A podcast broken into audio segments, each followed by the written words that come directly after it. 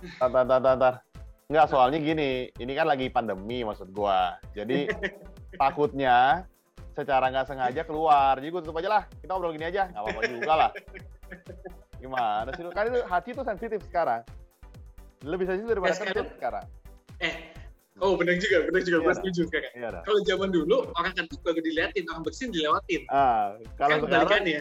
orang bersih berarti aja lagi nggak pakai masker gitu kan. Iya. Tapi sih tahu, buat gue tuh bersin juga bukannya sengaja. Nggak mungkin, pasti lu sengaja kayak ini bersin. Yakin gua. Gue nggak sengaja, buat karena kelihatannya bersin gue ini karena alergi. Wah, I see. Gitu. Hari ini ngomongin Alergi topik lu. Eh, a- ada ya alergi orang lain tuh ada ya? Gue baru tahu ya. Ada alergi lihat orang lain tuh jadi haci-haci ada ya? ya, tapi ya ng- ngomongin soal alergi gitu ya. eh, Iya. ada beberapa orang yang alergi sama cuaca dingin, sama yang alergi sama debu. Betul. Gua nggak tahu apakah Betul. apakah itu secara medis ada atau memang Hmm. itu placebo aja gitu. Karena gua kalau beres-beres rumah juga haci. Setelah gue pikir-pikir atau karena gue males ya. Jadi bawaannya kalau beres rumah haci-haci terus gue jadi akhirnya kan udah udah udah istirahat," gitu. Nah, tapi itu berlaku sampai sekarang. Maksud gue hanya Put, put. Itu namanya bukan placebo, put. Itu pembenaran, put. Kalau gue capek kerja, gue bersin-bersin. Udah lah, gue usah kerja gue. bahkan sebelum mulai kerjanya udah bersin-bersin gua. Kayaknya itu benar-benar ini ya, by design kayaknya. Nah, gimana ya? Cita boleh share ya? Oke, jadi sebelumnya eh, gue coba bekerja, jadi lihat komen kita, komen dari pendengar kita di YouTube. Kalau misalnya dia itu katanya tiap pagi suka pusing katanya, bangun Oh, iya. pagi-pagi bersin. Nah, gak ada ide sama sekali dia kenapa jujur. Karena kalau misalnya kita lakukan pemeriksaan, ya kita kan mesti memeriksa dulu ya. Ya. Kita mesti tahu eh, gejalanya lengkapnya apa, terjadinya kapan, terus kita periksa kan seperti itu. Tapi kebanyakan kasus kalau misalnya dia bangun-bangun dengan bersin biasanya karena pilek alergi bro. Maka itu yang akan kita bahas kali ini. Pilek alergi. Itu bikin orang jadi pusing-pusing-pusing juga. Bisa, bisa. Jadi eh intinya gini, lu tahu kan gejala pilek? Hidung tersumbat. Tahu dong. Sering tahu. Nah. Iya, tahu dong. Waktu sekolah kan lu sering bolos dengan alasan pilek kan. Gitu lu tahu lah pasti. Iya, enggak, gua suka bolos, aja. suka bolos sekolah untuk alasan eh, alergi biasanya, pusing, alergi gitu. Tapi itu pilek juga masuk harus sih. Pilek tuh biasanya satu paket sama eh, kadang-kadang tuh demam, tapi demamnya nggak terlalu tinggi. Jadi kita sebut namanya subfebris. Kalau Oke. anak sumeng-sumeng. Ya, ya, gitu. Nah terus eh, dilengkapin lagi biasanya dengan keluhan matanya rasanya ber- eh, berair. Ini untuk pilek yang alergi ya. Nah jadi penyebab apa? Biasanya pada saat bangun itu eh, kita kita kembali lagi nih, kita kembali lagi kepada diri si pasien itu sendiri. Nah alergi itu beda-beda buat tiap orang. Gak semua orang punya alergi dan gak semua yang ada alergi alerginya sama. Gitu. Oke. Jadi contohnya, misalnya nih, eh, ada orang yang alergi dingin. Ya. Makanya tiap kali dia kena udara dingin seperti AC atau pagi-pagi pas bangun tidur, di saat udaranya lembab, dingin, dia akan kecenderungan untuk pilek. I see, oke. Ada lagi orang yang alerginya terhadap bulu binatang. Hmm, ada, ada, ada. Misalnya tahu ya, kalau misal kucing atau anjing, misalnya terlalu dekat aja dia akan bersin-bersin. Nah, itu juga mungkin alasan kenapa gue bersin ngeliat lu.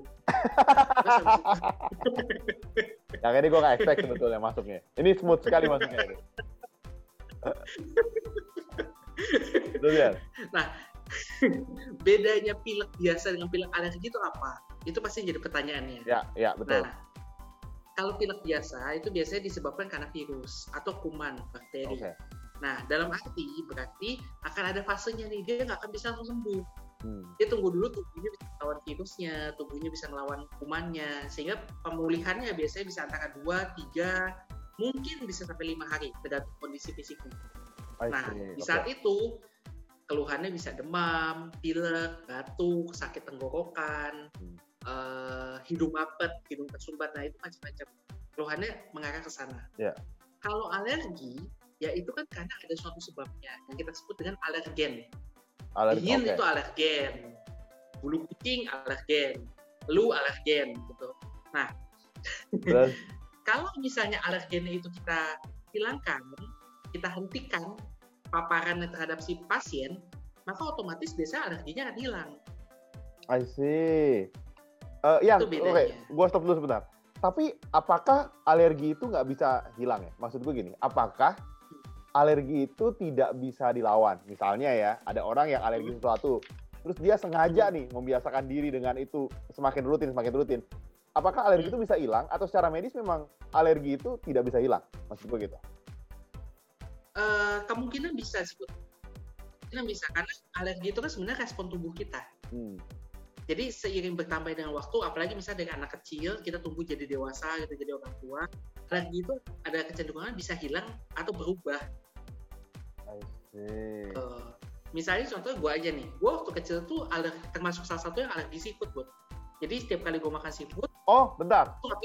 Memang, memang enggak. Memang kan lu dari dulu kan emang alergi siput kan? Memang makanya udah nyokap lu udah bilang jangan makan jorok-jorok. Tiap hari nyari siput, nyari siput, nyari siput, bekicot keong jadi alergi. Maksudnya lu mesti ngerti. Ketika nyokap lu bilang jangan main jorok-jorok, ya jangan main jorok-jorok. Makan tuh ikan bukan siput gitu loh. Paham lah, paham lah. Terus terusin gimana alergi siput yang tadi?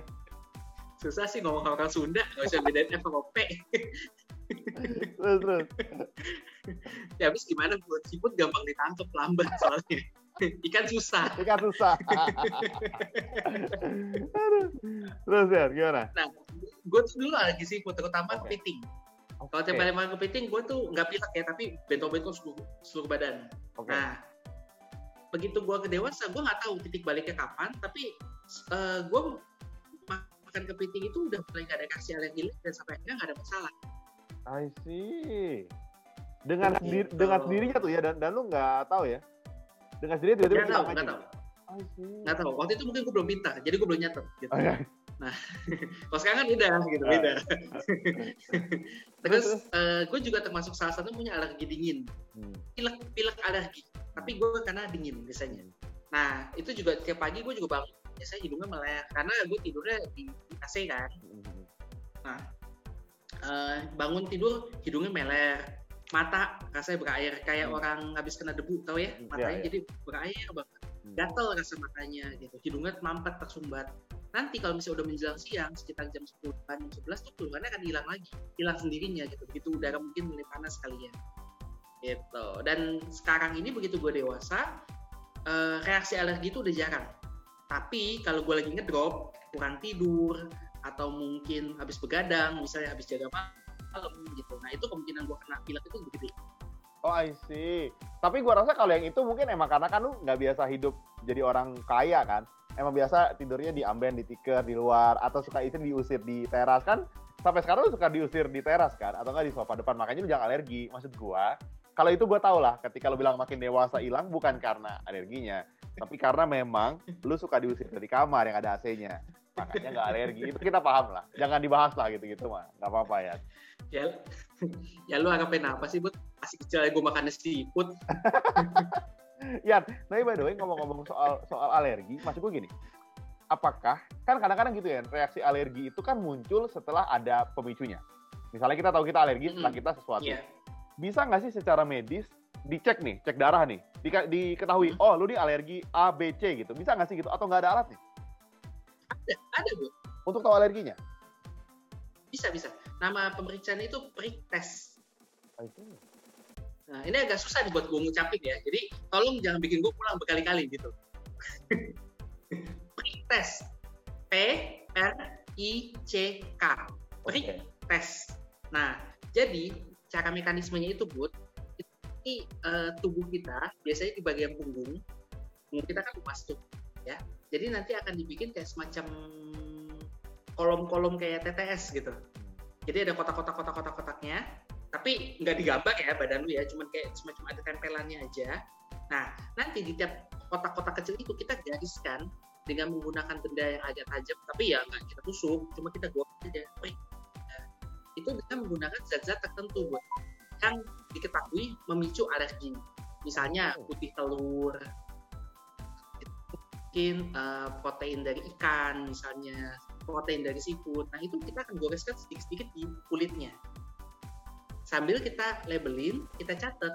Nah nanti akan dilihat reaksinya yang positif. Berarti dia itu adalah alerginya itu. I see, baru tahu gua. Ada ya? Hmm. Ada, ada. Gitu. Jadi tapi uh, memang pemisahannya masih jarang dilakukan sih karena kan ya seperti yang gue bilang kalau misalnya di, di punggung kita terus kasih ada berapa banyak sih alergi yang bisa kita deteksi jadi nggak yeah, mungkin yeah. 100% yeah, yeah. Uh, penyebabnya bisa kita ketahui tapi setidaknya penyebab umum bisa kita tahu kita hindarin biar alerginya nggak kambuh I see. Gua, ya, gue jadi kepikiran. Gue yakin pendengar kita ada yang mikir ini juga. Ada nggak sih alergi yang mematikan gitu? Maksud gue alergi ini berbahaya dan harus sangat dihindari gitu. Belum pernah ketemu kasus gitu? Ada banget tuh. Okay. Mungkin lu juga sering tahu nih kasus-kasusnya. Uh, pernah dengar nggak namanya istilahnya adalah alergi anafilaktik? Wah nggak pernah. Apa tuh? Nggak pernah. Jadi kalau kasusnya aja deh. Jadi misalnya nih ya, uh, mungkin itu juga pasti pernah dengar nih kasus-kasus yang dibawa ke meja hukum dokter memberikan suatu obat terhadap pasien. Pasiennya tiba-tiba menjadi men karena reaksi alergi. Oh, itu kayak gitu. Pernah, pernah, pernah. It, it, it, itu kan berarti kayak malpraktek dokter-dokter jahat kayak lu ini kan, yang ngasih obat sengaja untuk bikin dia kenapa-napa kan? Maksudnya itu itu penyakit dulu ternyata. Gue baru tahu, ini gue baru tahu deh. Lu cucut juga akhirnya. Sekarang lu tahu kan kenapa gue alergi banget sama lu. eh, tunggu. Jadi, kan rasanya. jadi ini adalah uh, orang itu alergi sama obat sehingga menyebabkan dia meninggal dikasih obat itu. Gitu ya? Iya, ya. Jadi gini, Bud.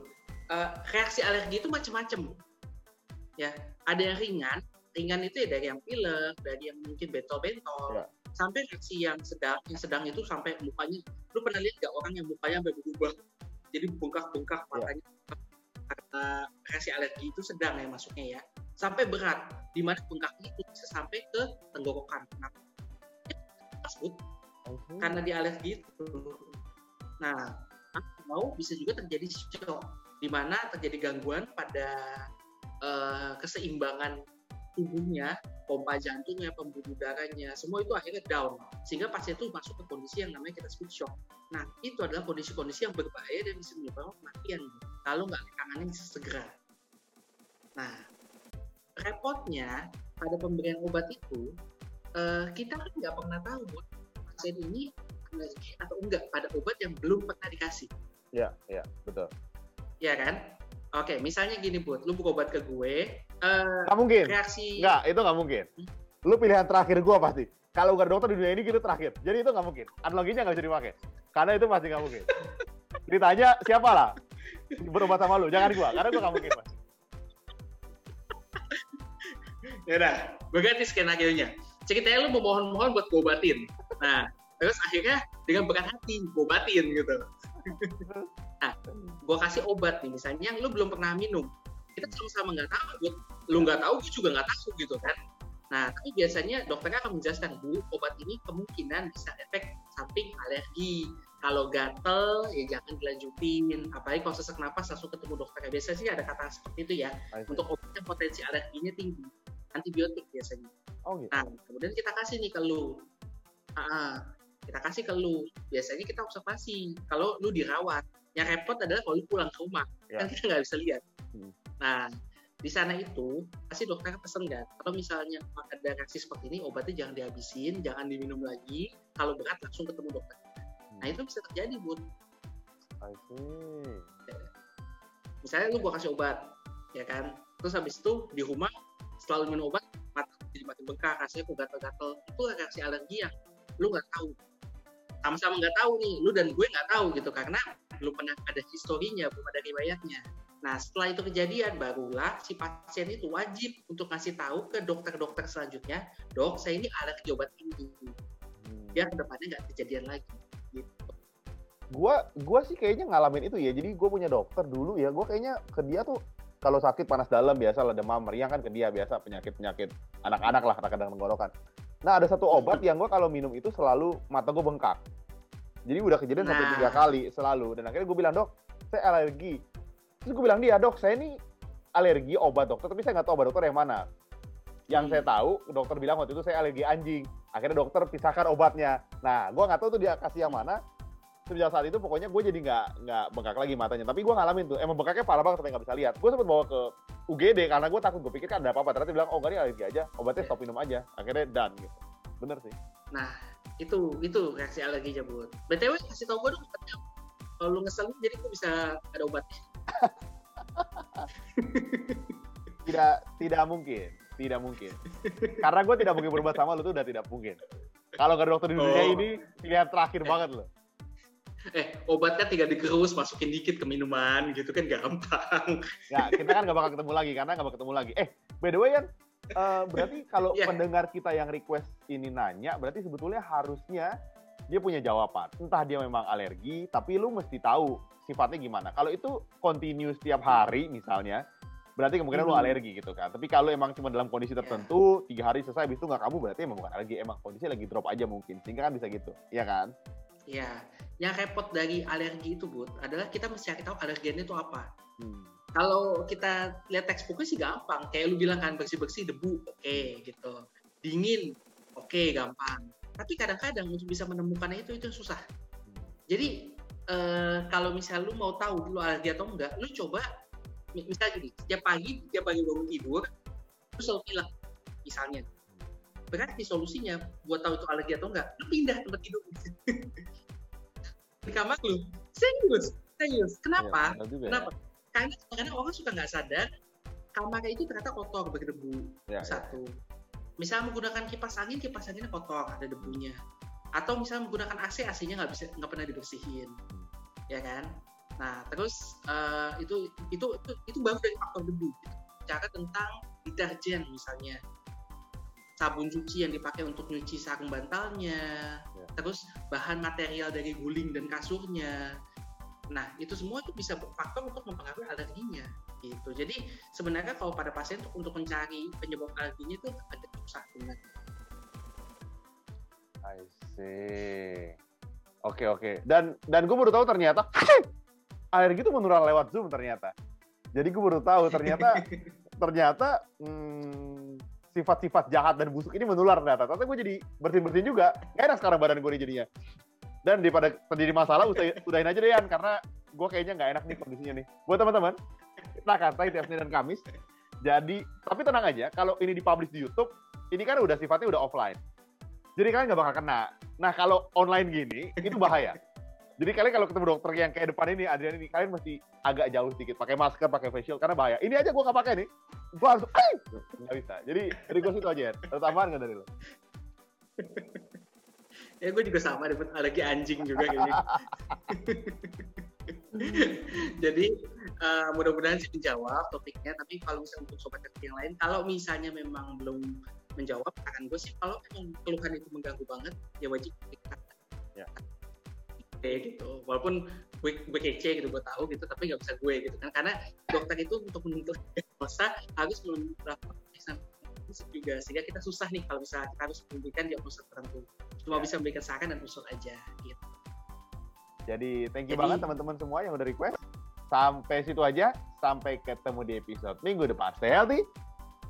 Stay alive. Bye bye, bye.